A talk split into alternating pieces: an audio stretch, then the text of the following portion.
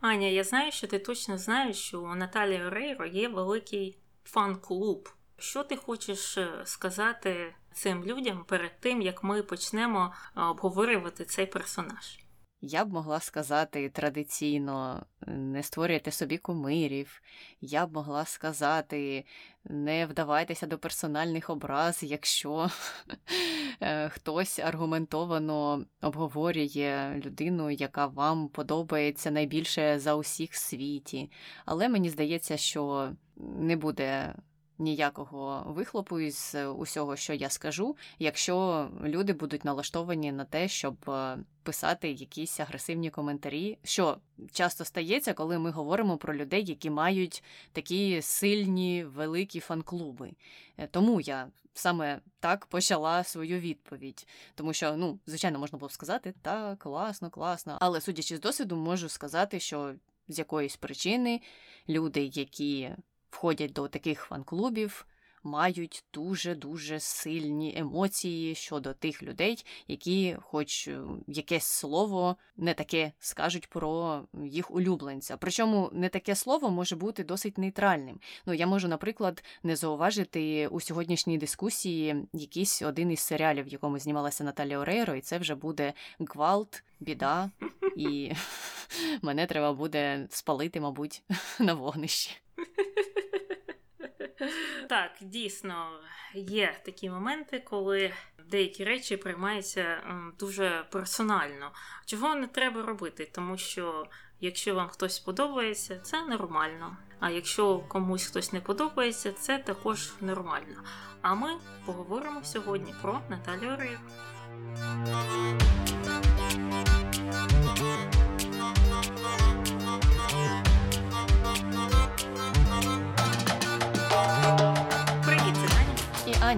В ефірі подкаст «Не гріха. Дискусії про відомих людей, їх досягнення та сумнівні вчинки. Сьогодні так, так, так, дійсно говоримо про Наталію Орейро. Ну, у нас не так багато персоналій із Латинської Америки, яких ми до цього обговорювали, тому чому б ні. І починаємо, як завжди, з того, що про неї люди питають в інтернеті. Я шукала запити на двох мовах російською та іспанською. І от е, питання російською мовою. Чому Наталія Орейро любить Росію? Тому що у неї з Росією, за її ж словами, якийсь особливий зв'язок. Не знаю, в чому він полягає, але так вона говорить. І тому ця любов проявляється постійними візитами до Росії і тим, що вона там дає концерти. Я не знаю, чи це якось пов'язане з тим, що її там завжди тепло приймають. І пам'ятаю ще завдяки її ролям в серіалах 90-х та початку 2000-х, можливо, це якось впливає на її відповідну любов до Росії. А, Можливо, але ми ще торкнемося цієї теми далі в подкасті. Наступне питання вже іспанською мовою. За що Наталію Рейро люблять в Росії? Люди іспаномовні не розуміють, звідки така слава величезна, чому вона там більш популярна, ніж у себе на батьківщині. Знову ж таки, люди пам'ятають її завдяки її ролям у милі, різному милі 90-х, милі 2000-х, а мило на теренах Росії, на теренах інших країн Східної Європи було в певний момент дуже популярним. І я думаю, що ми і цієї теми також трохи торкнемося. Чому саме мило було таким популярним? Угу. Е, Наступне це було запитання російською мовою, на якій мові співає Наталія Орейро.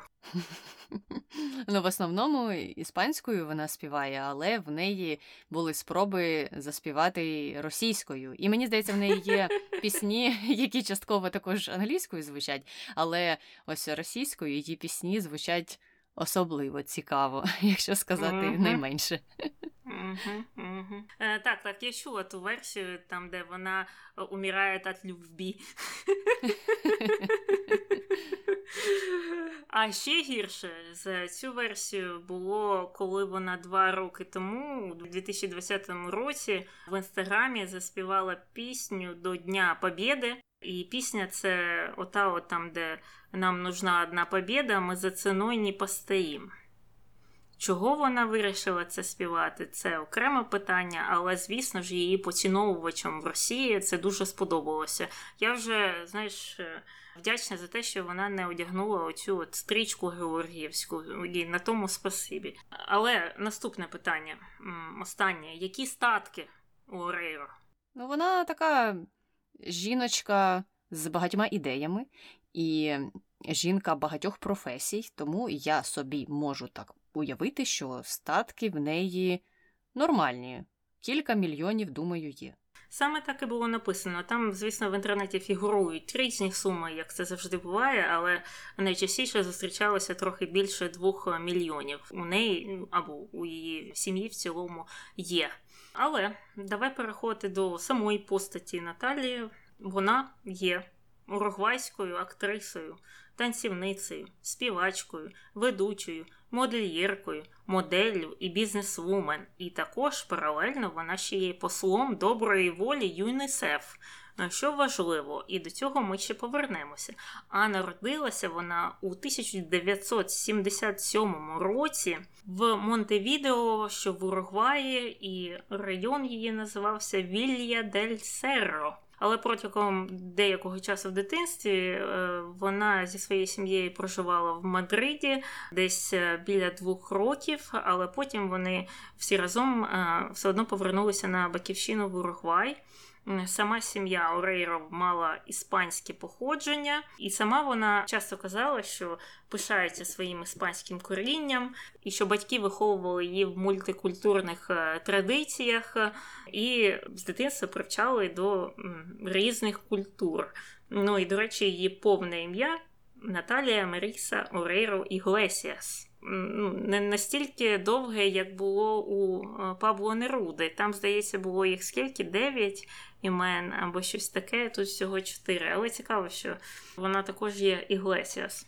Але повертаємося до е, її е, ранніх років, десь з восьми років Наталія почала навчатися театральному мистецтву а в 12 вже почала зніматися в рекламах відомих е, брендів. Е, вона знімалася і в реклами Кока-Коли, і Пепсі, що звучить досить дивно. Я не думала б, що і той, і той бренд брали б одну і ту ж саму модель, щоб зніматися в своїх рекламах, але то були там якісь 80-ті чи початок 90-х. Так що все можливо.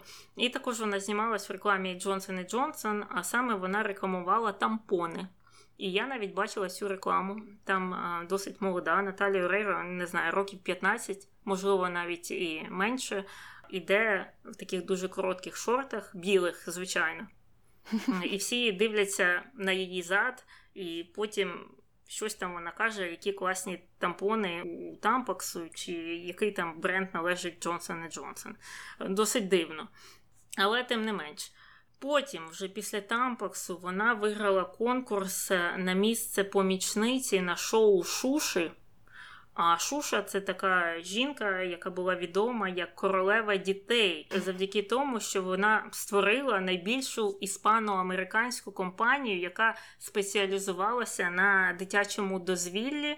І от на початку 90-х років вона вела телевізійні програми в Бразилії, Аргентині, Іспанії, а також в Сполучених Штатах. І ці програми охоплювали близько 100 мільйонів глядачів щодня. Ну і отам от Торейра отримала собі е, певну роль. Ну це щось схоже на оцей клуб Мікі Мауса, я так розумію, так? Угу, угу. Так, е, це явно якась е, основна конкурентка Дізнея, ця шуша. І її прізвисько королева дітей звучить досить неоднозначно, тому що uh можна собі уявити жінку маньячку якусь, можливо, навіть. uh Ну, тоді була мода на ці передачі. Я пам'ятаю, навіть коли ми були малі, були ці чи то радянські, чи то російські передачі для дітей і про дітей. Е, я не згадаю, як вони називаються, але там пісня була Віриш, не віриш, в сказку повіриш. І вони були досить популярні. Е, але потім якось це, мені здається, пройшло, і зараз, може, я просто не знаю, але мені здається, таких передач, направлених саме на дитячого глядача, їх вже немає. Ну, залишились передачі на Дізней. Тобто Дізней до сих пір випускає усі ці серіали і різні пов'язані з цими серіалами там відгалудження е, цих шоу. Але я, чесно кажучи, зовсім не тямлю, що там зараз на тому каналі йде, тому що я вже давно його не дивилася. Але повертаємося до Наталі Орейро і до її 16-річчя, тому що коли їй виповнилося 16, вона переїхала до Аргентини і оселилася в Буенос-Айресі, і там її кар'єра досить швидко пішла вгору, хоча починала вона там також із зйомок в рекламі. Але пізніше почала отримувати вже невеликі ролі в різних комедіях та мильних операх, які так були популярні. І це були тоді мильні опери, в основному на аргентинському каналі 9. І також вона ще паралельно працювала віджейкою на MTV. Ну тобто, уже видно, наскільки вона тяжіла до різних робіт і хотіла, хотіла чимось постійно займатися. Ну і все життя вона, в принципі, ось так і провела. Вона бере участь у такій великій кількості проєктів, що ну, часом це важко собі уявити. Але тут, Таню, я пропоную повернутися до нашої давньої забутої рубрики Вікторини, тому що. Просто так про мильні опери і різні серіали говорити нудно. Ну що ми зараз перелічимо 150 тисяч мильних опер, в яких знімалася Наталя Орейро? Ну, хоча добре, добре, ми цим теж займемося після вікторини. Але цікавіше буде дізнатися про сюжети саме у такому форматі. І тому я, Таню, тобі пропоную вгадати, виходячи із опису сюжетів мильних опер. Або навіть і не мильних, можливо, опер, які я тобі презентую, чи це була мильна опера або теленовела за участі Наталі Орейро, чи ні. І якщо ти вгадаєш назви цих теленовел або не теленовел, то тобі будуть додані бонусні бали за твої гарні знання е, телешоу та теленовел. Ну, давай починати. Зразу ж хочу сказати, що я не буду називати імена героїв та героїнь цих е, серіалів або теленовел. Ну, бо ти одразу ж, мабуть, дізнаєшся, в яких грала Наталі Орейро, тому що ти готувалася до цього подкасту. Отож, починаємо. Перша теленовела або ні. Історія про сучасну попелюшку. Двадцятилітня енергійна, життєрадісна, приємна та цікава дівчина любить поговорити і іноді каже щось перш ніж подумати. Коли не може відразу сформулювати свої думки, жестикулює. Їй подобається співати та танцювати, але вона змушена шукати будь-яку роботу, щоб вижити в місті. Хоча, замість того, щоб чекати принца на білому коні, що з'явиться і врятує її, вона сама відправляється на пошуки любові. Ну, це звучить як 9 з 10 е, теленовел, які я бачила колись. Це звучить як е, та Вікторина, де ми грали це е, сюжет фільму Оксани Байрак чи роман Ніколаса Спаркса. Хто хоче, може повернутися до подкасту про Ніколаса Спаркса і послухати ту Вікторину. Слухай, ну.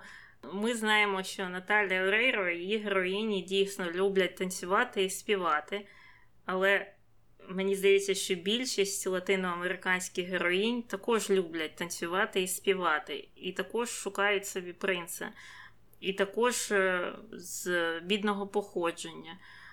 Я скажу, що це ні, можливо, це якась дика роза чи щось таке. Ти вгадала, що це серіал не з Наталою Орейро, це серіал, який називається Флорісієнта. Не знаю, чи ти таке дивилася, але його колись показували ще давно-давно, здається, на новому каналі. Добре, йдемо далі. Другий серіал. У багату, але змучену сімейними чварами родину потрапляє юна сирітка, вихованка притулку при монастирі. Там вона закохується в сина господаря, який дуже страждає через нелюбов свого батька, бо той йому прямо каже, що любить тільки свою доньку. І тільки мати хлопця, її брат і його бабуся знають, у чому причина такого ставлення батька до сина. Я знаю, я знаю, що це дикий ангел. Оце я точно знаю. Е, так, так, е, це дикий ангел, дикий янгол, не знаю, і так, і так, мені здається, використовували назву цього серіалу в українській мові. ти отримуєш бонусні бали за те, що ти вгадала цей серіал. Ну і тут важко було приховати якісь деталі так, щоб е, тобі було складніше це зробити, тому що це дійсно найвідоміший серіал. Е, в якому знімалась Наталія Орейро, а найвідоміший він саме на теренах країн Східної Європи. Угу. В Латинській Америці він не став прямо таким касовим або таким, який здійснив переворот в її кар'єрі. Йдемо далі. Угу. Звичайна дівчина мріє про заможнє життя та успіх в індустрії моди. Для здійснення своєї мрії вона влаштовується в модельне агентство, але працює там секретаркою. Господар модельної агенції згодом все ж таки помічає таланти та здібності дівчини. Починаючи кар'єру моделі в цьому агентстві, вона навіть і не підозрює, що в ньому ж працює її біологічна мати, яка віддала колись маленьку дівчинку на виховання в іншу родину, щоб стати королевою подіуму. Мені здається так, що це одна з її перших е, ролей в тому серіалі про моделей 90-60-90 чи якось так. Угу, угу. Назва, звичайно, мені здається, вже давно не актуальна, це 90-60-90. Але так, молодець Таня, ти вгадала, бонусні бали заробила. Це серіал з Наталею Орейро. Йдемо далі. Номер 4. Життя героїні було щасливим, аж поки її не розлучили з її родиною і не відібрали дитину. Тепер, щоб вижити, вона змушена прислуговуватися в будинку заможних політиків і виконувати найдивніші їх забаганки, в той час як вони ставляться до неї як до третього сорту. Незважаючи на усі стусани долі, героїня йде на все, щоб знайти свою втрачену дитину, але її становище ускладнюється тим, що вона зустрічає нове кохання та вагітніє. Ну, я такого точно не бачила. Воно, звісно, все схоже між собою, але от е, політики, дитину, яка, яку вона не може знайти. Хм. Я скажу, що це не її серіал. Це правильно, Таня. Ну але те, що ти цей серіал ніколи не бачила, це відверта брехня, тому що це сповідь служниці, Таню. Точно, точно. А я навіть про це не подумала. Я вже включилася, знаєш, в Латинську Америку. Я думала тільки про Бразилію, Аргентину і Мексику. Угу. Тому я тобі на початку і сказала, що це можуть бути не зовсім і теленовели. Я намагалася, намагалася стилізувати це все під теленовели, бачиш, ти не здогадалася. Е, йдемо далі. Молода дівчина несправедливо звинувачується у вбивстві нотаріуса і їй загрожує ув'язнення. Однак, коли її везуть у в'язницю, доля дає їй шанс уникнути покарання, коли поліцейська машина врізається в таксі. Скориставшись ситуацією, дівчина звільняється від наручників та викрадає в пасажирки таксі її сумку. Серед речей постраждалої вона виявляє її документи, і з'ясовується, що та досвідчений педагог. Якраз в цей момент раптово дзвонить телефон постраждалої. Виявляється, що це її новий начальник, багатий підприємець, який найняв її як гувернантку для молодших брата і сестри. Дівчина вирішує видати себе за постраждалу та прямує до будинку підприємця. Це щось знайоме, але знову ж вони всі звучать як щось знайоме. Знову ж ця тематика гувернанток, вона ж е, ну, проходить такою червоною лінією через кар'єру Наталії Рейро або навіть більшості латиноамериканських зірок, так що це також нічого може не означати. Я скажу, що це, е, мабуть, одна з її ролей, все ж таки. Так, це серіал із Наталею Орейро. Він називається Качора. Хоча в перекладі його просували як е, Дикий ангел повернення чи щось таке, щоб заплутати фанатів і щоб змусити їх дивитися черговий продукт з Наталею Мгм. Орейро. Далі. Дівчина, яку в ранньому дитинстві викрали в матері та поселили в закритій установі, знаходить спосіб звідти втекти. Але її життя на волі ускладнюється тим, що вона майже нічого не пам'ятає та не знає, кому можна довіряти, а хто встромить їй ножа в спину. Тим часом батько дівчини, який має серйозні зв'язки, кидає всі ресурси на її пошук. Однак виявляється, що його життя також сповнене темних історій та жахливих таємниць. Хм. Так, а ким ця дівчина працювала? А я не сказала, що вона кимось працювала. Я просто сказала, що її викрали в матері і закрили в певній установі, а потім вона звідти втекла і не зрозуміла, ким вона ще працює. В установі, так? Це щось цікаве, установа. Ну, я таки не дивилася, принаймні за участі Наталі Орейро. Принаймні, мені так здається. Тому я скажу, що це не, не її серіал. Так, це не її серіал, це дивні дива. Ну і ти його, в принципі, не дивилася. Це був такий варіант з зірочкою. І я все ж таки сподівалася, що ти вгадаєш, але сподівання були такі маленькі, тому що я знала, що ти таке не дивишся. Останній серіал. Історія кохання красивого хлопця та дівчини починається на дорогах міста, коли їх автомобілі потрапляють в ДТП. Згодом вони зустрічаються вдруге, але чвари між їх родинами не дають закоханим спокійно жити разом. Тому юній дівчині, яка до того ж вагітна, доводиться покинути звичне життя та переїхати до села.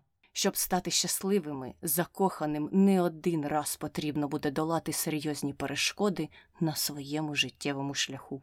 ДТП. Ну, це звучить як щось від Ніколаса Спаркса більше, ніж з Латинської Америки. Хоча, знову ж вони ж перегукуються, все можливо. Але е, я скажу, що це не її серіал. Е. Це серіал з Наталею Орейро, який називається Багаті і знамениті. Ага, ну от бачиш, а я його якраз і не дивилася. Я знаю, що він існує, я знаю, які там актори грали, але я не знаю, який там сюжет. Ти його дивилась? Ні, я його не дивилася, але якщо згадувати її кар'єру в Латинській Америці, то саме цей серіал приніс їй великий успіх. Тобто в Латинській Америці її пам'ятають не тільки завдяки дикому ангелу, а і завдяки першочергово багатим та знаменитим. Угу. Хоча ми ще, мабуть, згадаємо про усі її відомі серіали. Але спочатку видаю тобі, Таню, кубок, переможеці і знавчині теленовел і не тільки, а саме робіт за участі Наталі Орейро. Ти отримала усі можливі та неможливі бонусні бали. Молодець. Ось тобі твій віртуальний кубок. Вважай, що я тобі його передала. А ми повертаємося назад до Наталі Орейро, до її кар'єри. І Зупинилися ми на тому, що вона вже переїхала до Буенос-Айреса і почала працювати на різних різних роботах. І ось уже в 96-му році вона зіграла якраз Люсію у теленовалі 90-60-90 Моделос, і також вона паралельно дебютувала в театрі у п'єсі Лас Маріпоса Сон Лібро. Це якісь вільні метелики, чи якось так воно перекладається. Mm-hmm. Так, тобто, знову ж таки, бачимо таку різнобічність е, її робіт, і в театрі вона грала, і в теленовелах вже знімалася. Е, ну і ота теленовела про модельне агентство була ну, не те, щоб е, дуже успішною, але її помітили. І якраз уже наступного року вона після цього отримала свою першу головну роль. Це була роль у теленовелі Багаті і знамениті. І, до речі, це була теленовела, яка мала два сезони. Що є рідкістю, ну тому що теленовели вони зазвичай там мають 500 тисяч мільйонів серій, і це все вміщається в один сезон. А тут було два сезони, і там грали дещо різні групи акторів, деякі з них повторювалися. Але Наталія Орейро е, грала у першому сезоні, і її партнер основний теж грав тільки в першому сезоні. А більш другорядні актори грали і в першому, і в другому. Ось так. Ну і там було mm-hmm. про якісь сім'ї, які ворогували, і ось ці молоді люди не могли бути разом через ворогування цих родин. Ну, типу, я так розумію, Ромео і Джульєта. Тобто в теленовелах е, є ж обмежені сценарії або Ромео і Джульєта, mm-hmm. або Попелюшка. Або якась спляча красуня чи русаленька. Ну, всі ці казкові сюжети вплітаються у теленовели. Угу. Ну, я читала, що цей серіал е, подобається особливо тим людям, які в серіалі Дикий Ангел надавали перевагу Серфію, аніж Іву. А так як там е, знімається той самий актор, якого здається звати Дієго Рамос, то їм от, більше подобається це парування. Що отак, от, е, хоч в тому серіалі їм вдалося зійтися, і у них там було справжнє кохання. Так що є там свої фанати навіть і для цього продукту. Але рухаємося далі, бо не тільки в серіалах знімалася Орейра в 90-х. У 98-му році Наталія знялася в своєму першому повнометражному фільмі, який називається Аргентинець у Нью-Йорку. І той же час паралельно вона почала свою кар'єру співачки, записала кілька пісень для сантреку, якраз для цього фільму. А вже в липні того ж року вона випустила свій дебютний альбом, який називався Наталія Орейра на честь себе. І я, мені здається, навіть бачила частково цей фільм. Е, я і не пам'ятаю, про що він був, але він точно знімався у Нью-Йорку. І я дивилася з неї або читала якісь інтерв'ю про Америку, і вона там щось казала, що та мене ж там всюди запрошували, і там і в Голлівуд, і в Нью-Йорк, але мені а, е, Сполучені Штати взагалі не подобаються. Я оце ж так люблю Аргентину і Латинську Америку, і Росію, судячи mm-hmm. з всього. Так що, типу, це зовсім не моє. Там люди якісь неправильні, і все мені там не подобалося. А от е, через це вона повернулася працювати назад на свій рідний континент. Але знову ж е, не знаю, вірити цьому чи ні, чи правда в цьому є якась чи ні, ми е, не знаємо. Але повертаємося до її пісень. От сингл з того першого альбому Наталія Рейра, який називався «De tu amor», е, став однією з найбільш популярних пісень 98-го року в Південній Америці. А сам альбом в цілому дуже добре продавався там і в кінці кінців став діамантовим. І якраз е, оці от найпопулярніші пісні. Наталі Орера, вони якраз і війшли до цього її першого альбому, фактично. І от наприкінці вже того ж самого 98-го року, який для неї був дуже таким щасливим, і який фактично змінив її кар'єру, Орейро почала зніматися в теленовелі Дикий Ангел або Муньєка Брава, який транслювала компанія Телефе. І пізніше вже цей серіал закупили там по всьому світу і показували в більш ніж 80 країнах е, по всій Латинській Америці та інших країнах. Е, особливо прославився цей серіал у Східній Європі, в Росії, в Чехії, в Румунії, в Польщі, а також Ізраїлі. Ну і звісно ж в Україні його також показували. І от саме за цю роль Орейро в Дикому Ангелі її номінували на престижну премію в Аргентині. Це премія Мартіна Ф'єро. Але е, вона не отримала цю нагороду. Отримала інша акторка з іншого серіалу е, Інес Естевес. А серіал був Вульнераблес. Хоча е, взагалом і вона, Наталія Орейро, і в цілому серіал був відзначений багатьма іншими нагородами, частіше за все е, за кордоном. Ну і що ти хочеш сказати про серіал Дикий Ангел? Хочу сказати, що дійсно він був дуже популярний. Я його дивилася, і тут мені здається, якраз можна поговорити про популярність теленовел загалом в певний момент часу. Хоча, якщо опиратися на свій власний досвід, то я не можу сказати, що я ось дивилася тільки теленовели. Так, був період, коли вони були дуже популярні, і це, в принципі, було майже все, що показували по телебаченню. Хоча паралельно з ними йшла та ж сама Санта-Барбара, вона теж фактично є теленовелою, але це американська теленовела, uh якщо її все ж таки можна так характеризувати. І я це все дивилася, і про Розу дивилася, і про Ізауру, і про Просто Марію. А коли вже настали часи Дикого Ангела, то я дивилася і це, а паралельно з цим я дивилася усі серіали на СТБ на новому каналі на ICTV, усі молодіжні на 1 плюс 1, чи ну як ці всі канали на той час називалися. Я вже не пам'ятаю, можливо, там були якісь е, інші назви. Тобто Дикий Ангел йшов паралельно із Беверлі Хілз Мелроуз uh-huh. я не так е, часто дивилася. Що там ще було? Германова голова якась. Uh-huh. Uh-huh. Вир світів я просто обожнювала цей серіал. З одного боку, не зрозуміла, як це все поєднувалося у моїй вже не Германовій, а Аніній голові.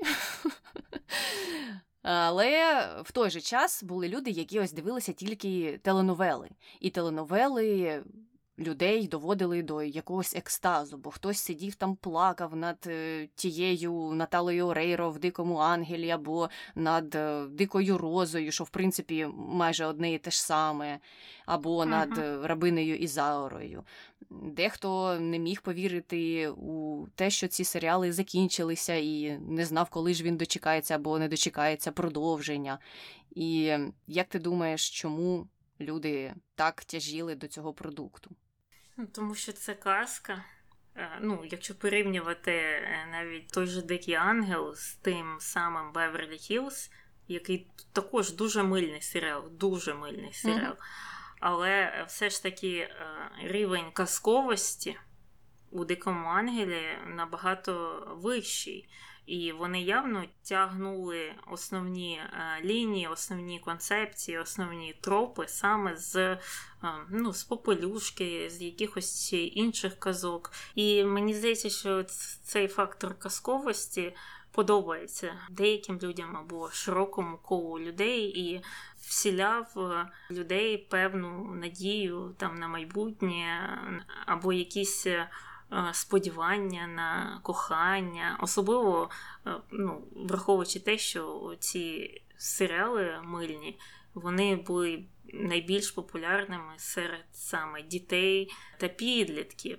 І мені здається, що якраз е, ці молоді люди у цих героях вбачали себе і не знаю, як чомусь мріяли про саме такий розвиток їх життя, особливо розвиток їх там романтичних відносин.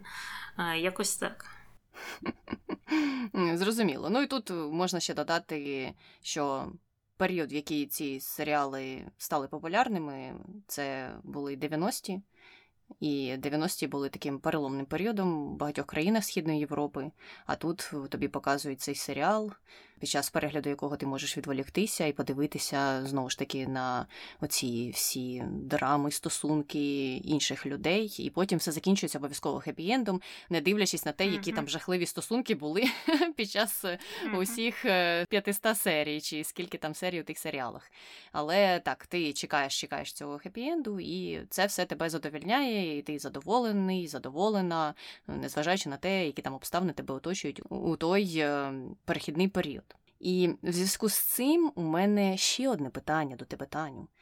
Чи люди, які дивилися ці серіали або зараз дивляться, є малокультурними?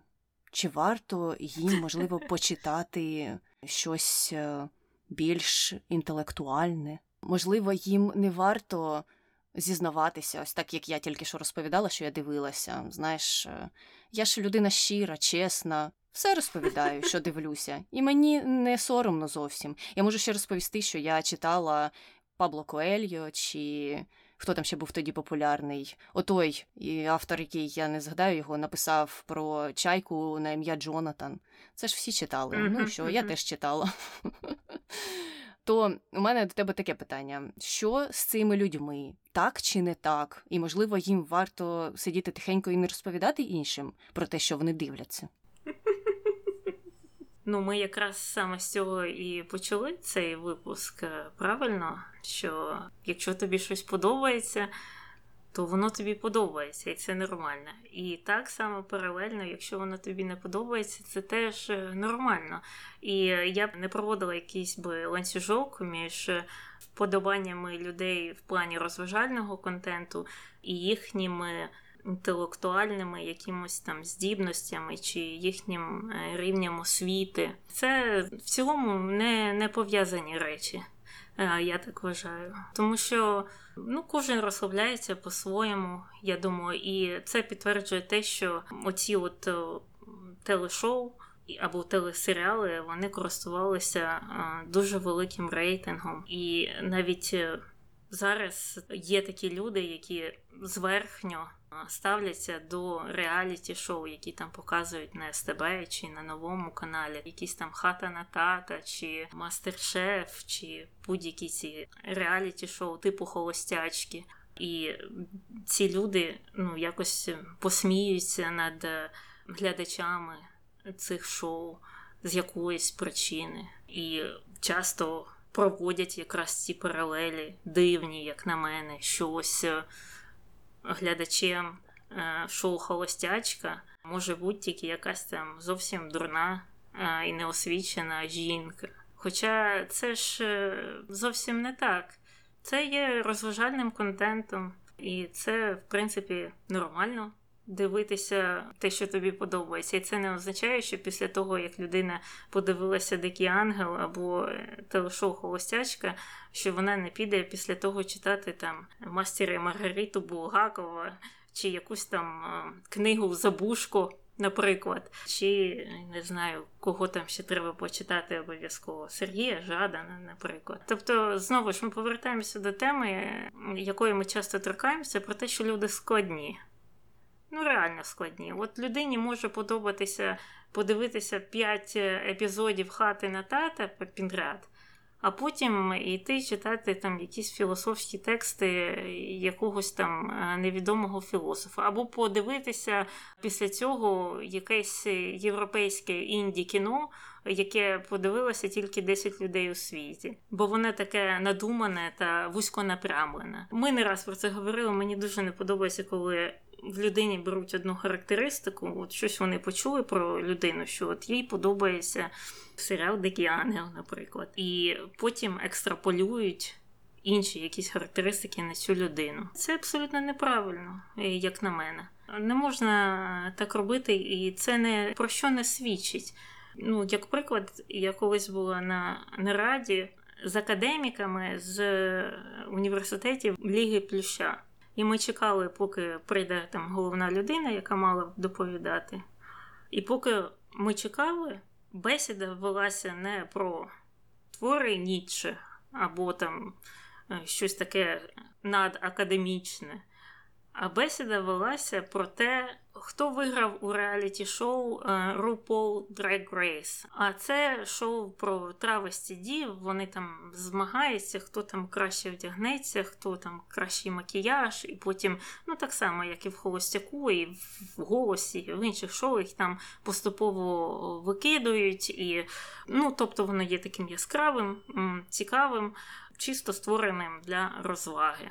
І от е, саме це шоу обговорювали високопосадові представники з Гарварду, е, з інших університетів, і нічого, вони цього в принципі е, не стидалися і нормально це все сприймали. Так що я, в принципі, закликаю інших таке саме робити. І ніхто їх потім на вогнищі не спалив навіть, і ніхто не заклював за те, що вони зізналися усьому світу, що вони оце таке дивляться, а не читають якісь наукові роботи у вільний час. Не розумію такого. Ну але якщо серйозно, я Доєднуюся до того, що ти сказала, повністю підтримую. Ну і додатковий приклад можу ще навести. Можливо, хтось не бачив, як колись Гіларі Клінтон брала участь у дискусії про серіал Слуга народу. І інші політики, відомі журналісти, також різні вчені розповідали їй про те, що їй варто подивитися цей серіал обов'язково, бо це найкращий серіал, який тільки зняли. І це таке відкриття, таке відкриття і вони за останній час кращої комедії не бачили.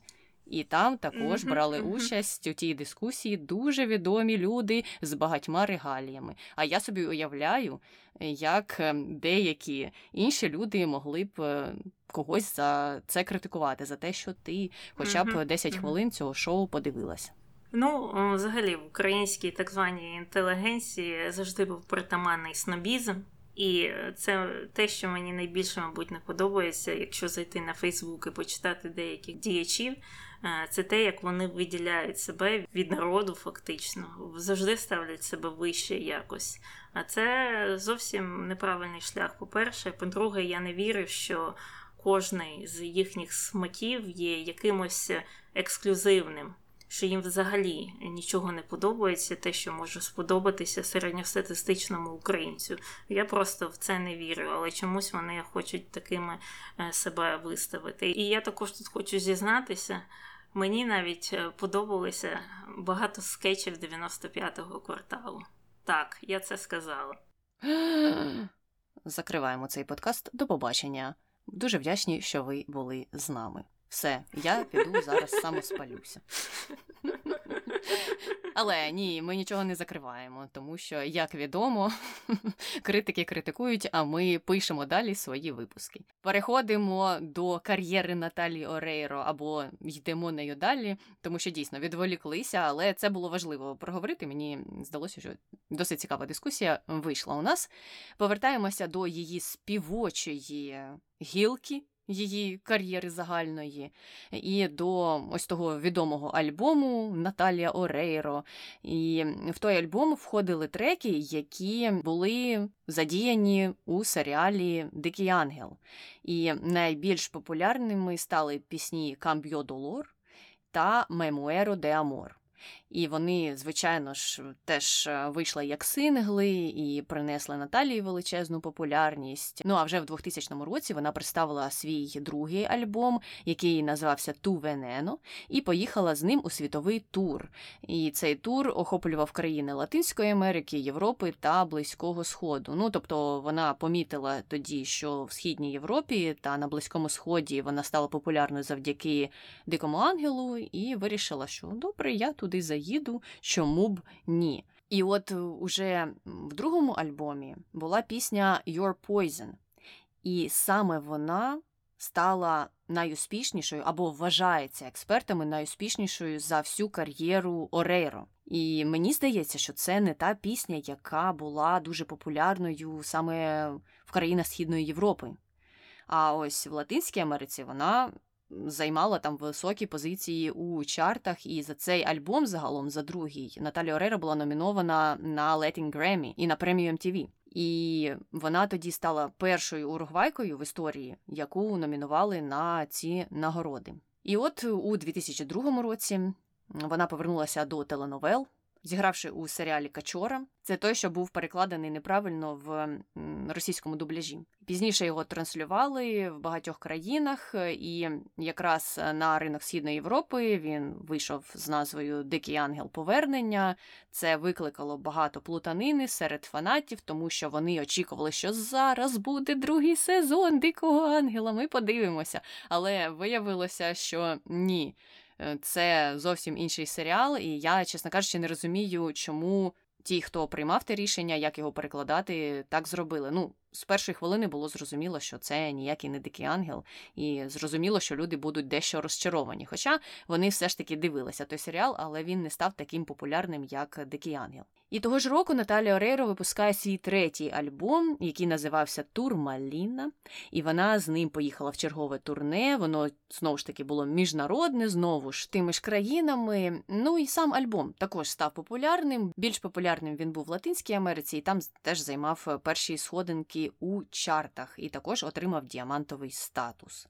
І ось після завершення того турне Орейро знялася в черговому фільмі. Цей фільм називався Клеопатра. Також вона продовжила роботу на телебаченні, знялася у теленовелі Ель Десео. Та теленовела не була дуже успішною, її дуже швидко всі забули. Вона мала низькі рейтинги, і в той час Орейро, мабуть, вирішила спробувати щось нове, адже в Аргентині кар'єра дещо на спад пішла.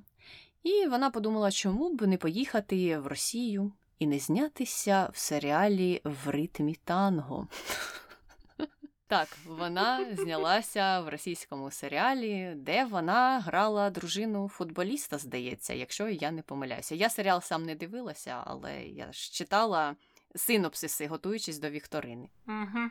Я також його не бачила. Я бачила певні епізоди, моменти, і там вона намагалася говорити російською мовою дійсно, і вона в інтерв'ю казала, що саме в Росії вона навчилася танцювати танго. Як би це дивно не звучало, вона, будучи там з Уругваю і живучи в Аргентині, вона не навчилася там танцювати, а вже в Росії.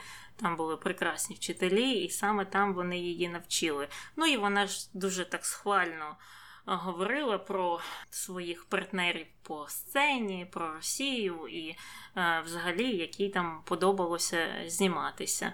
Не знаю, чесно кажучи, е, наскільки популярний цей е, серіал тоді був, бо мені здається, що його в Україні точно вже не показували. Так, важко сказати, тому що я не пам'ятаю, чи йшов він ну, на нашому телебаченні. Ще один серіал, який теж наробив багато шуму і приніс їй популярність у східній Європі. Називався Сос Віда. І він також, крім країн Східної Європи, транслювався по всій Латинській Америці, і за роботу в тій теленовелі Наталя Орейро вже отримала нагороду імені Мартіна Фієро, яку вона не отримала за Дикий ангел у категорії Найкраща головна жіноча роль у комедії. Е, так, так, цікаво. Дійсно, що саме цей серіал приніс е, їй таку важливу нагороду вдома. Ну і чим примітний цей серіал, це, те, що вона знову ж знімалася з тим самим актором, що і в Дикому Ангелі з е, Факундо Араною. Тобто вони повторили е, фактично той самий досвід, що дуже сподобалося, звісно, їхнім фанатам. І цей серіал, в принципі, можна дивитися. Він, е, як на мене, на сходинку краще, ніж Дикий Ангел. Це, звісно не той серіал, який би номінували на Еммі е, чи на якусь іншу престижну американську премію. Але я його подивилася іспанською мовою для покращення знання іспанської мови.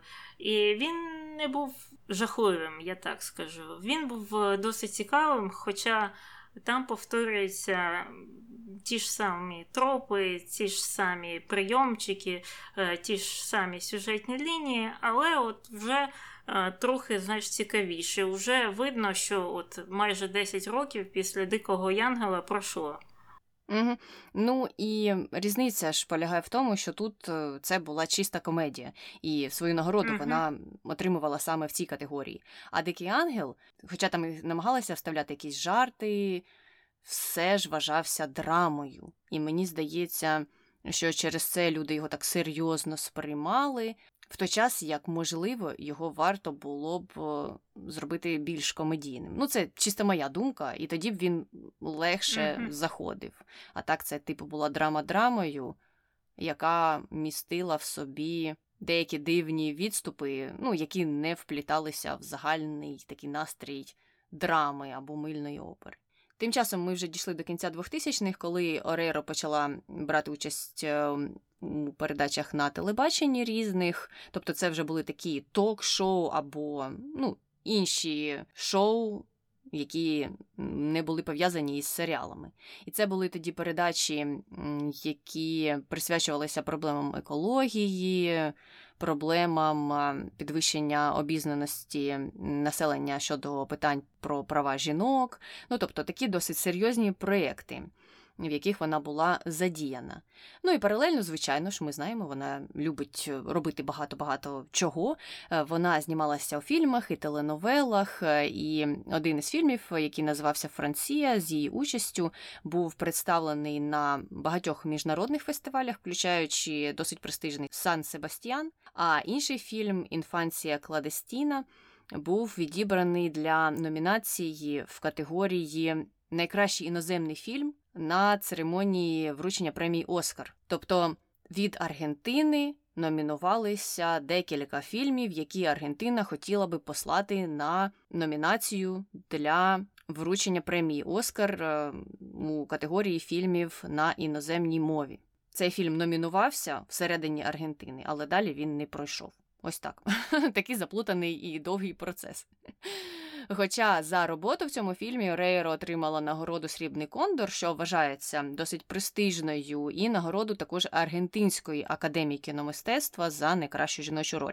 Тобто, всередині Аргентини він здобув велику популярність.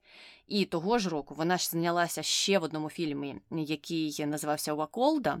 І цей фільм став другим у її кар'єрі, який потрапив до списку претендентів на ту ж номінацію на премію Оскар у категорії Найкращий іноземний фільм. І він також був номінований на премію Гойя та представлений на досить багатьох інших міжнародних кінофестивалях, включаючи Канни. І вона, мені здається, в Каннах його якраз презентувала.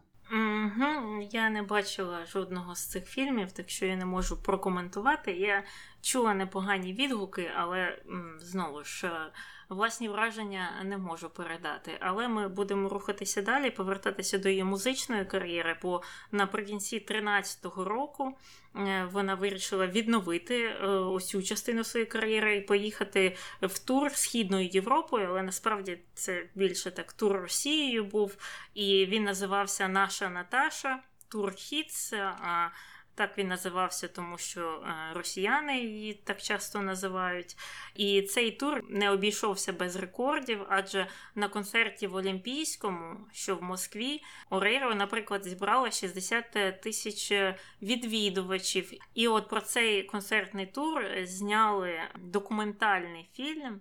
Який зараз можна знайти на Нетфліксі, і я його навіть подивилася. І що ти можеш про нього сказати, бо я його не дивилася. Ну, я не рекомендую його дивитися. Там нічого цікавого, я не знаю, навіщо його знімали. Е, він так і називається Наша Наташа, і там просто показують, як вона подорожує з міста в місто, як її там зустрічають люди, як вони там просто тащаться за нею, як вони її вітають, як вона їх любить. І це просто година або півтори години фактично цього. Але в проміжку між різними містами, де вона там а, з туром приїжджала, вони ставили якусь дивну заставку, де зачитували вірші відомих російських поетів. Просто не в тему, зовсім не в тему. От там говорять про одне, якесь там говорили, як її зустрічали. А тут морози, сонце, день чудесний.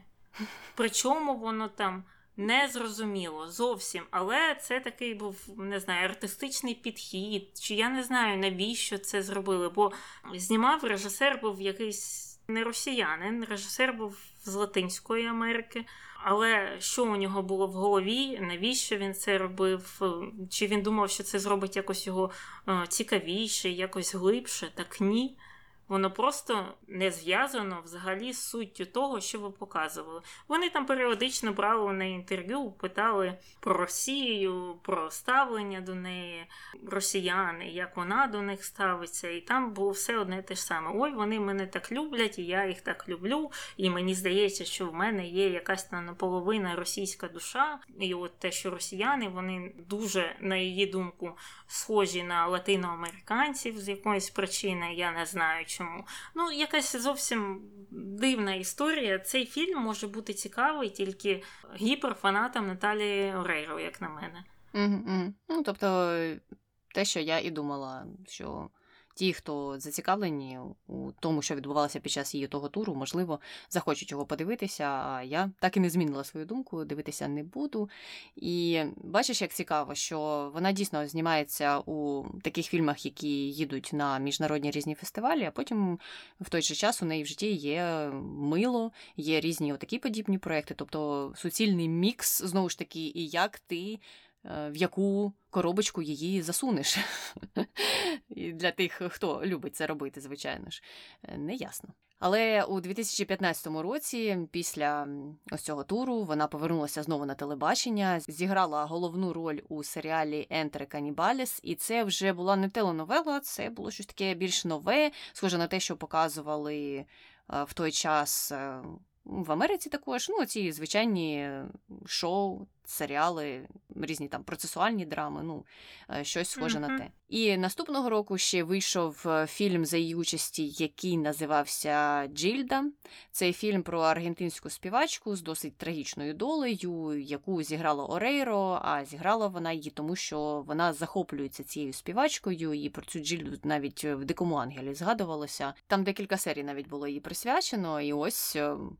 Через багато років Наталі Орейро, мабуть, здійснила свою мрію і е, зіграла в ролі Джильди. А у 2018 році знову її позвала її половина у тої душі російської в Росію, тому що вона заспівала пісні для чемпіонату світу з футболу, що проходив там якраз. І одна була англійською, інша була російською. І також вона, звичайно ж, поїхала в черговий тур е, Росією, в основному ще Білорусю, Молдовою та е, Вірменією. А потім, в 2020-му, вона відкрила ще одну нішу, коли стала ведучою програми Got Talent, е, і це була уругвайська версія Україна має талант.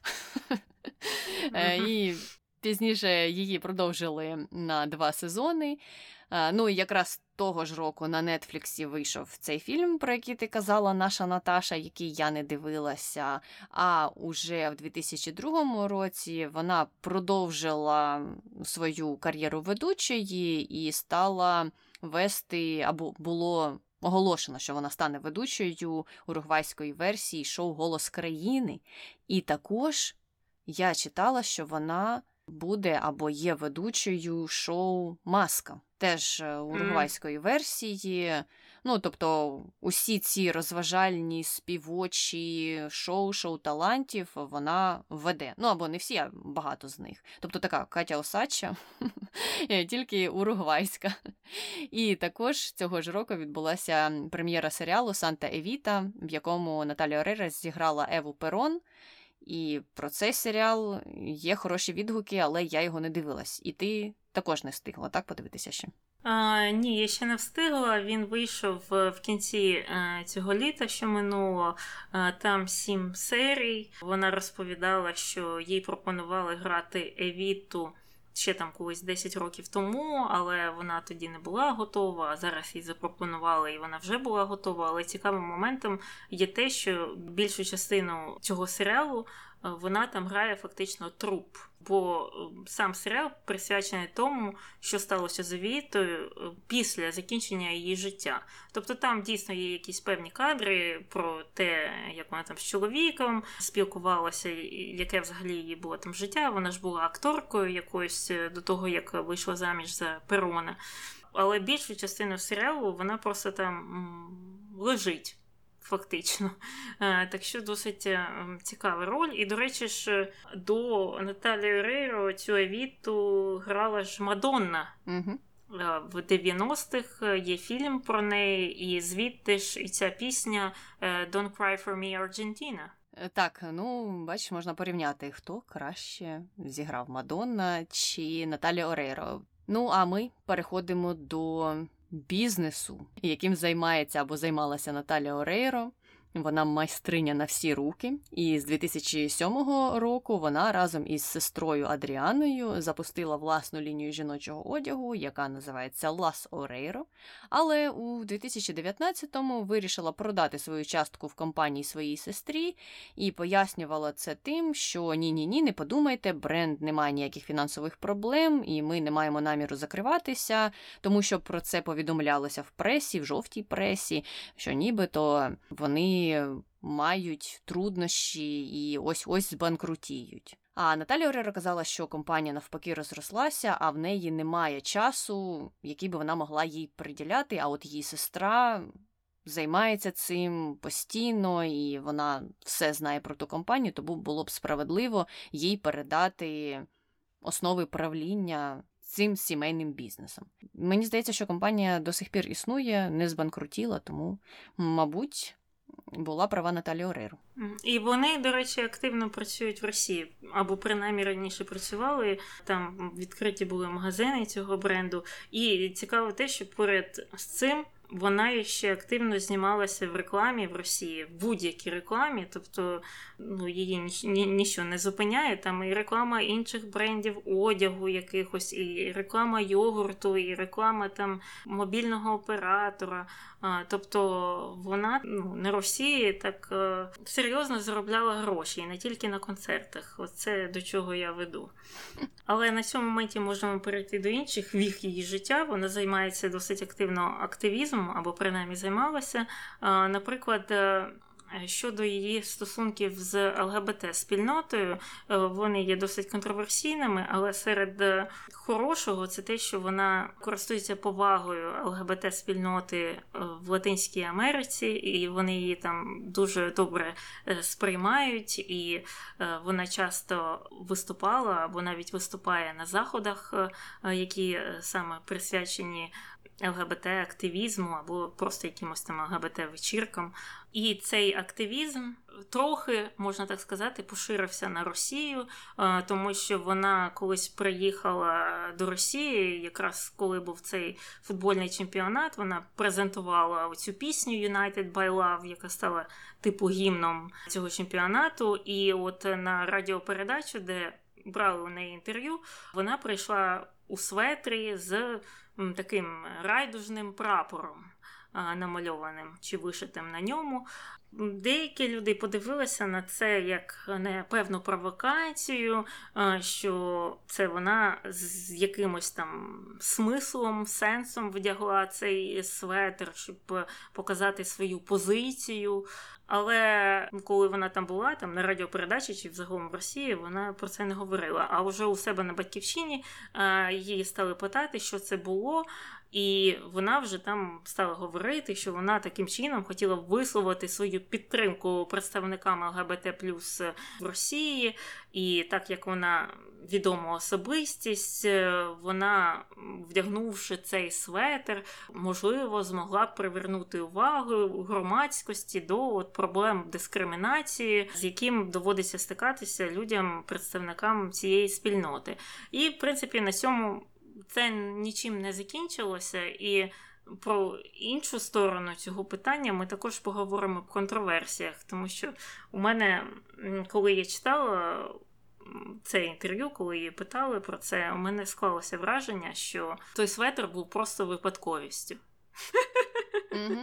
Так, е, дуже цікава історія, і є дві сторони в ній. Тобто зараз обговорили таку хорошу сторону, але ще повернемося до іншої сторони медалі. А поки що йдемо далі. Її активізмом вона дуже активно висловлюється щодо прав жінок, а саме право на аборт, і вважає, що робити чи не робити аборти це особистий вибір кожного. І це все відбувалося, оці всі її виступи, висловлювання, в тому сенсі, що в Аргентині були дуже консервативні закони в питаннях абортів. До 2020 року в країні у більшості випадків вони були незаконними. Там було буквально там три чи чотири винятки, коли дозволялося це робити. А з 2020 року Аргентина дещо лібералізувала цей закон, і це було якраз спровоковане тиском населення на владу. Тобто там люди виходили на багаточисельні протести. Це все відбувалося протягом багатьох років, і вони тиснули, тиснули на владу і таким чином дотиснули ту владу. І от Наталя Орейро часто сама ходила на такі протести і виступала, і висловлювалася досить активно з цього приводу, і ось дійсно вважала, що це право жінки, а не право можновладців диктувати, що жінці або там родині, наприклад, робити стосовно цих питань.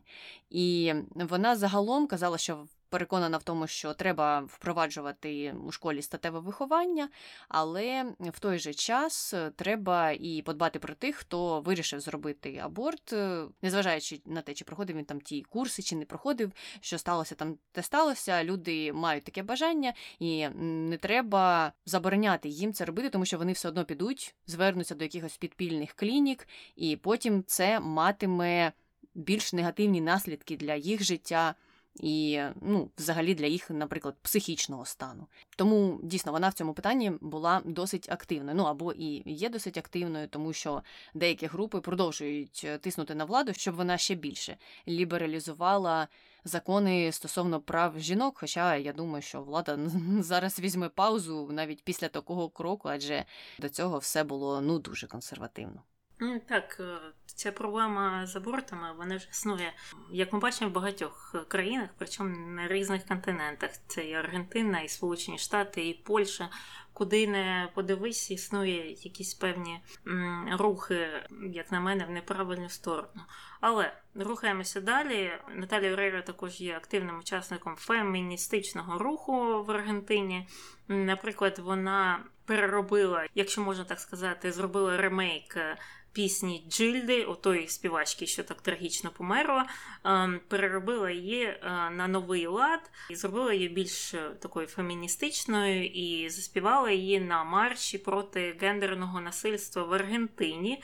Ну і таким чином вона хотіла донести до публіки, наскільки застарілими є там. Деякі патріархальні ідеї, і в тому числі таке поняття як е, мачізм. Ну, до речі, вони використовують саме слово мачізмо, мачізм, е, коли говорять про сексизм в Латинській Америці. Також часто в своїх інтерв'ю вона висловлювала свою підтримку феміністичному руху Ніуна Менос, представники якого регулярно проводять різні акції протесту проти всіх видів насильства, нерівності в оплаті праці між чоловіками та жінками та об'єктивізації сексуальних стосунків. І також, звісно, цей рух е, бореться за законність абортів, а також права секс-працівників та трансгендерів. І, до речі, Аргентина і Уругвай є цікавими тим, що з однієї сторони це такі релігійні країни, так католицькі країни, там набагато більший рівень релігійності, ніж, наприклад, в Україні. І Багато таких традиціоналістів, але в той же час, наприклад, Уругвай був першою країною в Латинській Америці, де високу політичну посаду зайняв трансгендер. І у них, в принципі, ЛГБТ рухи сприймаються набагато більш толерантно, ніж в тій ж самій Україні, не зважаючи на підвищений рівень релігійності. Тобто ж знову. Життя складніше, суспільство складніше. Ось про що я говорю. Угу, угу. Ну так, е, деяким представникам певних релігій е, це не могло би наснитися ні в яких снах, в жодному сні. Що бувають е, такі країни з таким високим рівнем підтримки католицької релігії, католицької віри, які відкриті в той же час і до представників ЛГБТ, наприклад. Добре, йдемо далі. Наталія Орейро підтримує рух Міту і підтримує колег по своєму цеху, які наважилися зізнатися про сексуальні домагання та приклади непристойної поведінки щодо них з боку інших акторів. І загалом вона говорила, що Міту. Цей рух несе позитивні зміни по всьому світу, адже жертви насильства можуть бути почуті і можуть притягнути агресорів до відповідальності. І також в цій історії є одна особлива деталь. Наталія Рейро сама пережила домагання з боку колеги на зйомках серіалу Лінч. Під час тих зйомок актор поводився досить некоректно. Це були, можна сказати, сексуальні домагання під час зйомок саме. І Наталя казала, що вона одразу ж не стала це терпіти, зупинила знімальний процес і винесла це питання на обговорення з режисером. Потім поговорила із е, цим колегою, той вибачився і сказав, що та я просто був п'яний. Не знаю, чому він п'яний прийшов на роботу, перш за все, і що це за виправдання. Але з іншого боку, добре, що вона одразу ж зорієнтувалася і не змовчала. Тобто це такий хороший приклад реакції в подібній ситуації. Хоча, знову ж таки, я розумію тих акторок або акторів, які не можуть одразу ж відреагувати. І у випадку з Наталею Орейро все ж, е, можливо, грає роль те, що вона досить впливова актриса, і її слово має багато ваги. В той час як багато акторів і акторок, які мовчали про випадки насильства стосовно них, е, це ті люди, які мовчали про ці випадки, тому що це все відбувалося на початку їх кар'єри, наприклад, коли вони працювали на якихось відомих інших е, режисерів, продюсерів разом із дуже відомими акторами, е, які мали більше впливу, і їх слово проти слова більш впливової людини мало менше значення, тому ці люди відповідно і боялися про це говорити, і це зрозуміло. Так, дійсно, і вона досить часто взагалі висловлюється на цю тему і не побоїться розказувати цю історію, незважаючи на те, що її партнер по зйомках е, також є або був досить е, відомим актором. Але рухаємося далі до її роботи такої більш е, благодійної.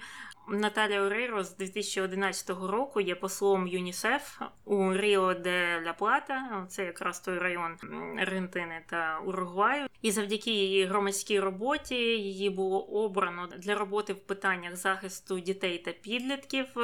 І також вона співпрацювала з УНІСЕФ під час надзвичайних ситуацій та займалася наданням гуманітарної допомоги у випадках там, наприклад, якихось природних катаклізмів.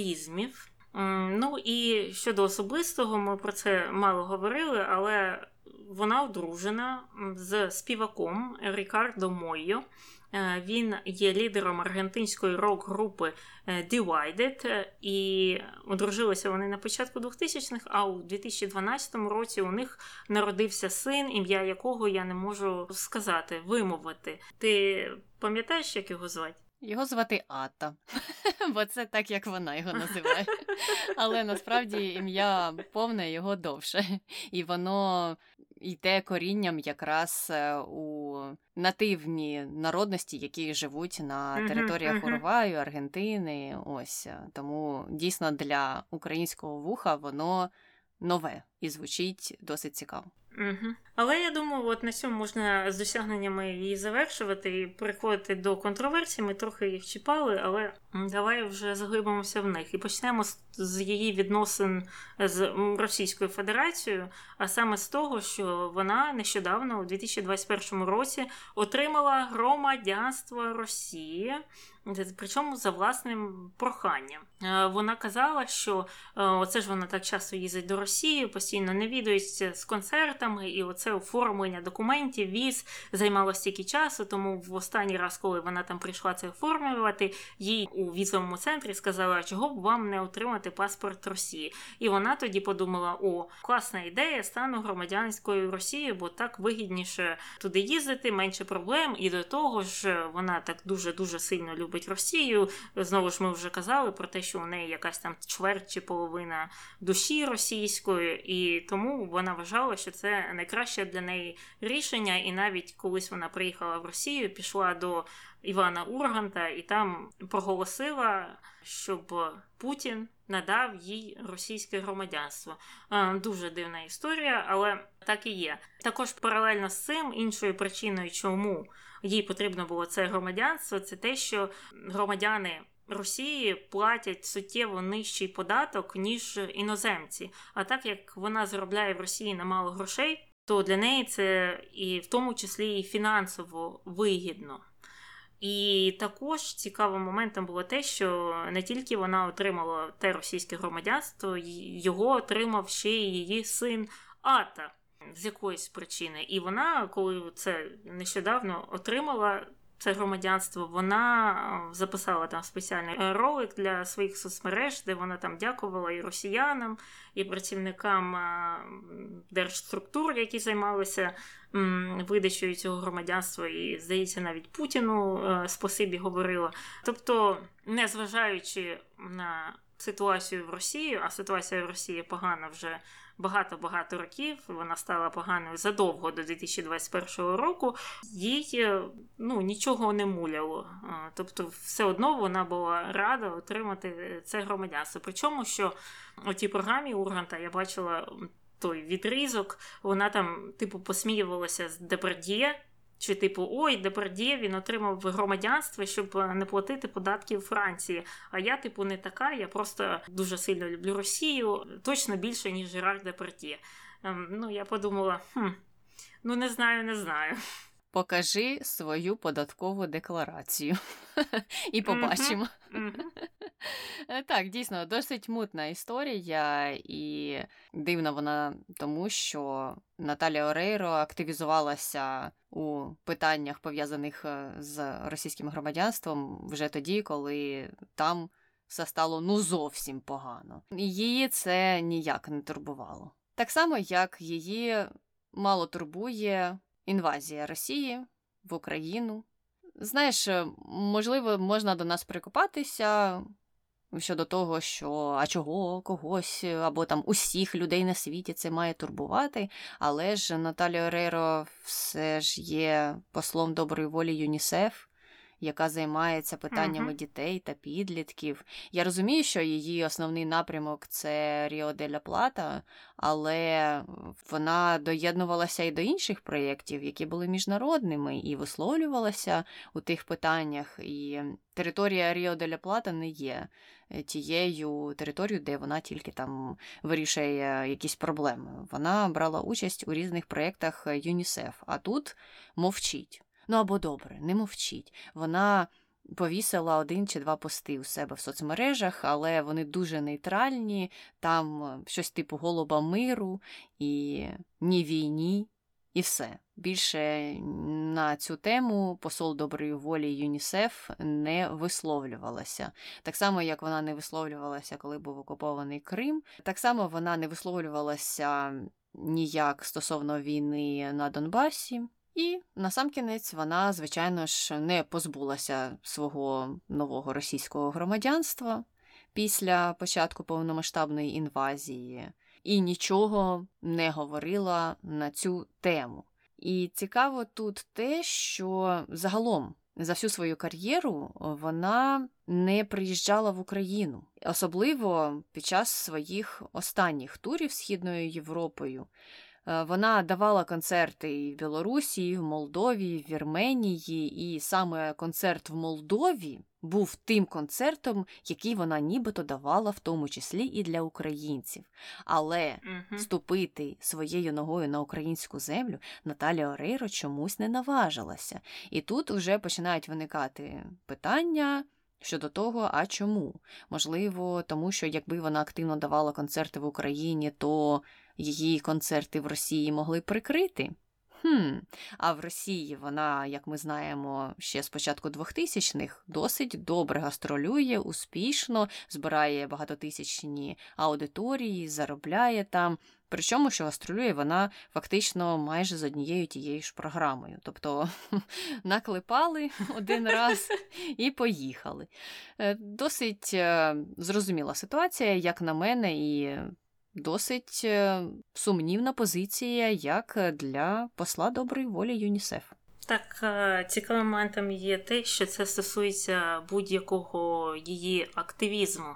За що б ми не взялися, це е, чи її позиція в ЮНІСЕФ як посла доброї волі, і е, вона знову ж ніяк не висловилася щодо війни, чи це її фемінізм і боротьба з насильством. Вона ніяк не висловилася про те, що в Росії декриміналізували домашнє насильство, це її підтримка ЛГБТ вона ніяк не висловилася про те, що в Росії переслідуються ЛГБТ плюс, і що там заборонили прайд на 100 років. І коли вона от приїхала тоді, начебто в тому веселковому светрі.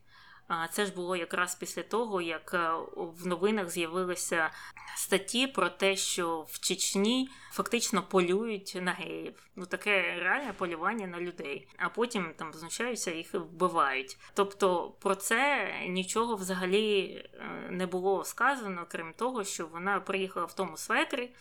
І не взагалі не зрозуміло, чи це насправді був якийсь стейтмент, чи просто ну, їй сподобався той светр, а потім хтось там в Латинській Америці це побачив і запитав е, щось про нього. А вона у відповідь притягнула якісь там ЛГБТ теми до цього. І виходячи з цього всього, там фемінізм, ЛГБТ, війна, будь-яка тема прогресивна, так ніколи не піднімалася нею в Росії, на мою думку, через те, що вона прекрасно розуміє, наскільки ватним є російське населення. І якщо б вона висловлювалася якось в підтримку чогось е, з цього списку, то у неї поменшала кількість її прихильників. А якщо б вона зменшилася, зменшилась би і кількість грошей, які вона заробляє на росіянах. Тому що я прекрасно пам'ятаю, коли вилізла та історія з актором, який е, її домагався, і десь там її мацав в різних місцях під час зйомок. І ця історія потрапила в російський медіапростір, і її фанати стали обговорювати. Вони не стали на її сторону.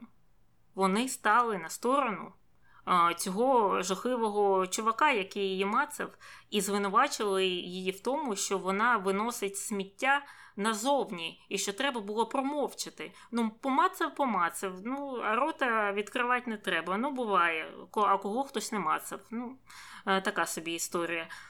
Що підтверджує рівень ватності, так, е, такої архаїчності в цілому того суспільства, а особливо її е, такої базової аудиторії, враховуючи те, що більшість її концертів проходить в провінції. Вона їздить там і в Сахалін, куди завгодно, в Якутію, по різним таким далеким містам і містечкам Росії. Це її базова аудиторія. Вона дуже архаїчна, вона не сприймає ні ЛГБТ, ні фемінізм, а тим паче вона не сприймає те, що на Україну не треба нападати, і що Крим це Україна.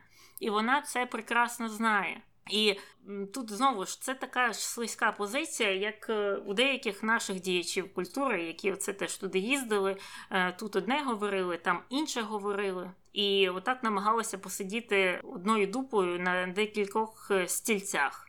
І знову ж як до цього вставитися, це інше питання. Так, з одної сторони, я вірю в те, що вона по життю є там і феміністкою, і прогресивною людиною, і що вона насправді проти війни, і їй вся ця історія з українським геноцидом насправді не подобається. Але в той же самий час ця людина є дуже слабкою, е, людина, яка не, має такого внутрішнього стержня. Тобто людина боїться втратити свої гроші, своїх прихильників е, в своїй, як вона каже, другій батьківщині. І вона заради цього готова закрити очі е, на свої цінності, які у неї, начебто, є, і в що я навіть вірю.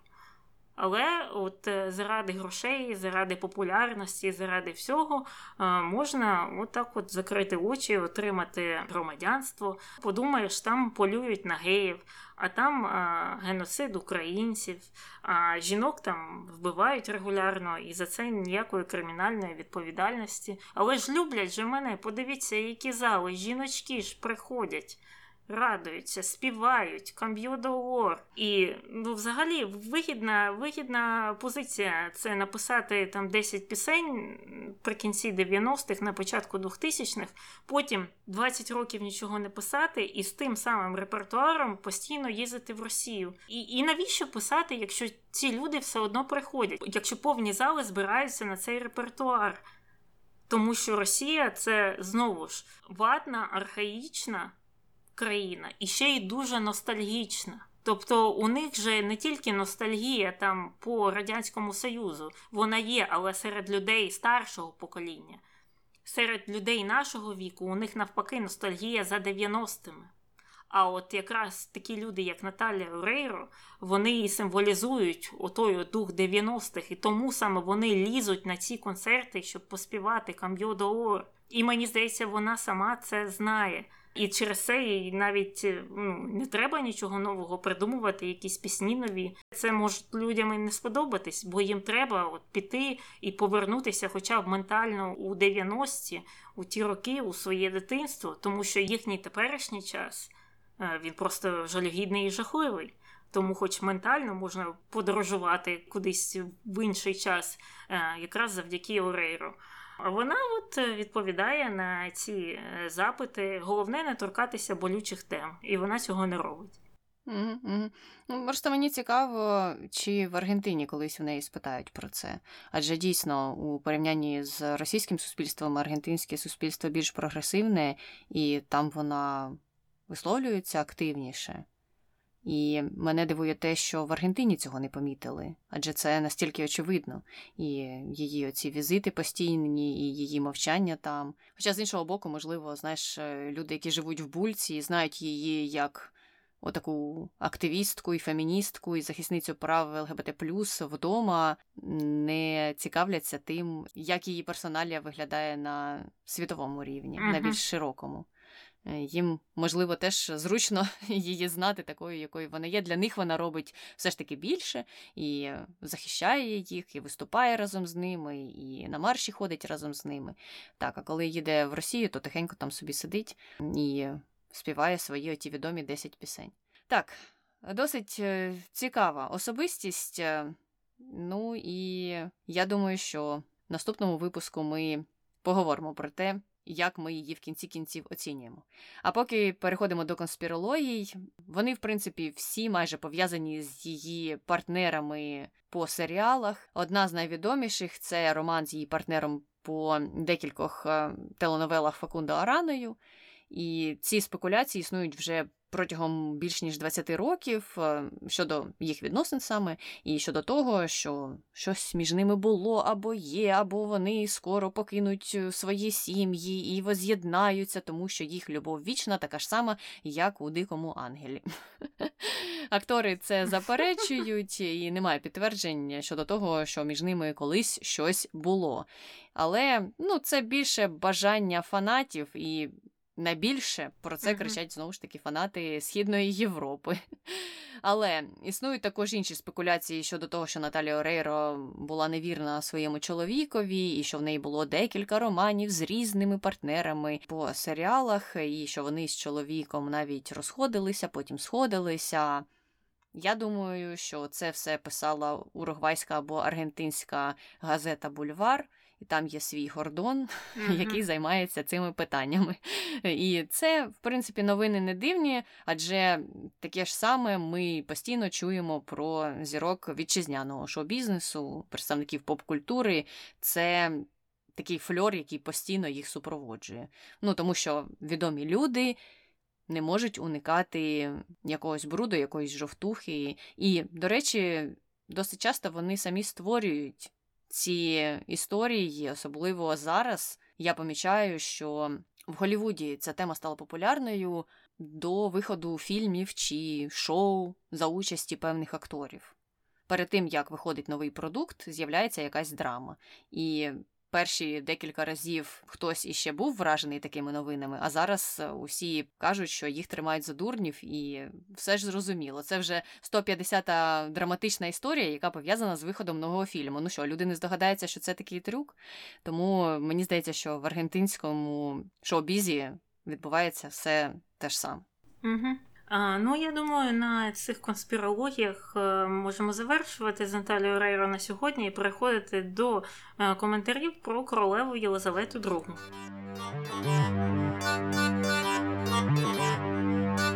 І щодо Єлизавети II, або щодо того випуску, ми маємо два коментарі. Перший коментар е, звучить так, і стосується він нашого обговорення боротьби.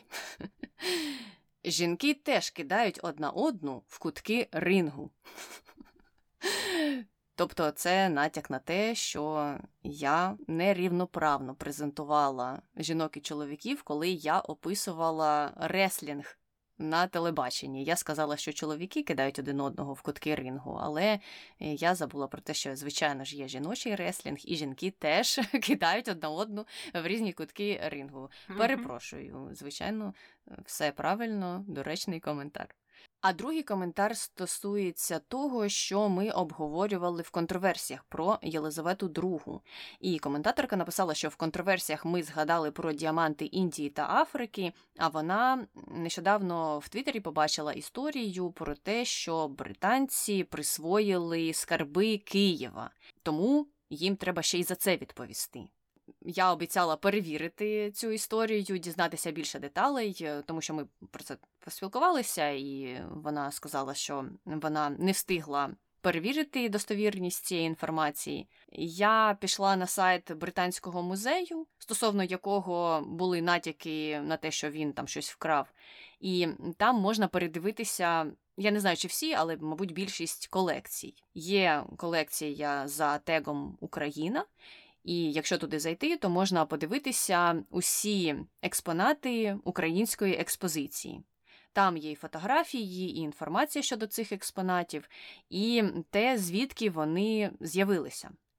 І чисто легально вони з'явилися в музеї законно, тому що я перегортала купу сторінок, передивилася ці експонати, і майже всі вони або передані з приватних колекцій у тимчасове використання, або подаровані також е, якимись приватними власниками. Інше питання уже до цих власників, де вони взяли ті предмети. Деякі з них їх успадкували. Тобто там є навіть ця інформація, що цей предмет був успадкований таким-то, таким-то, і потім переданий британському музею. І також там міститься інформація про те, де знайшли ці предмети, і так, дійсно, більшість із них було викопано, знайдено під час того, як українські території були окуповані, наприклад, Російською імперією, ну або потім уже СРСР, відповідно можна натякати на те, що Україна не мала слова у тому, що відбувалося із е, цими реліквіями, із цими артефактами і цінними речами. Отже, якщо підсумувати всю цю історію, мабуть, британський музей найменш винний у всьому цьому, у всіх цих подіях, найбільше винні росіяни, які це все викопували і забирали. Потім треба задавати питання до тих людей, які успадкували ці предмети, або десь придбали, де це відбувалося. Ну і вже третій крок це була передача британському музею. І, до речі, я читала деякі статті про те, що частину колекцій певних планують віддати назад в Україну. Одна із статей стосувалася предметів, які були вилучені під час незаконного перетину кордону. Це, звичайно, не були там всі предмети, які потім кудись потрапили до якихось музеїв, але позитивно те, що британська влада визнає, що певні речі, які якимись темними шляхами потрапляють в країну, мають повернутися туди, до тієї країни, якій вони належать. Ну а щодо тих речей, які представлені в британському музеї, ну тут таке питання звичайно складне, і це, мабуть, треба вирішувати на рівнях міністерств, якщо у них є якісь запити щодо того, щоб повернути цю колекцію або її частину додому. І наостанок ми окремо хочемо подякувати тим, хто нам пише відгуки і пише про те, що їм подобаються наші випуски. Були відгуки про минулий випуск. Дякуємо вам, що знаходите можливість. Е, нам написати, тому що ми розуміємо, що не на всіх подкаст-додатках це можна зробити. Чомусь поки що тільки в Apple подкастах ця опція є. Сподіваємося, що і в інших додатках це колись з'явиться і стане можливим. Але дякуємо всім за позитивні відгуки. А тепер можемо переходити до хрінометру і виставляти бали самій Єлизаветі II. Таню, що ти їй поставиш? А, який жах, який жах. Оцінювати саму е, величність, чи як її правильно там називати, як до неї звертатися. Ну мені в цілому королева Єлизавета II подобалося більше, ніж багато з її членів сім'ї.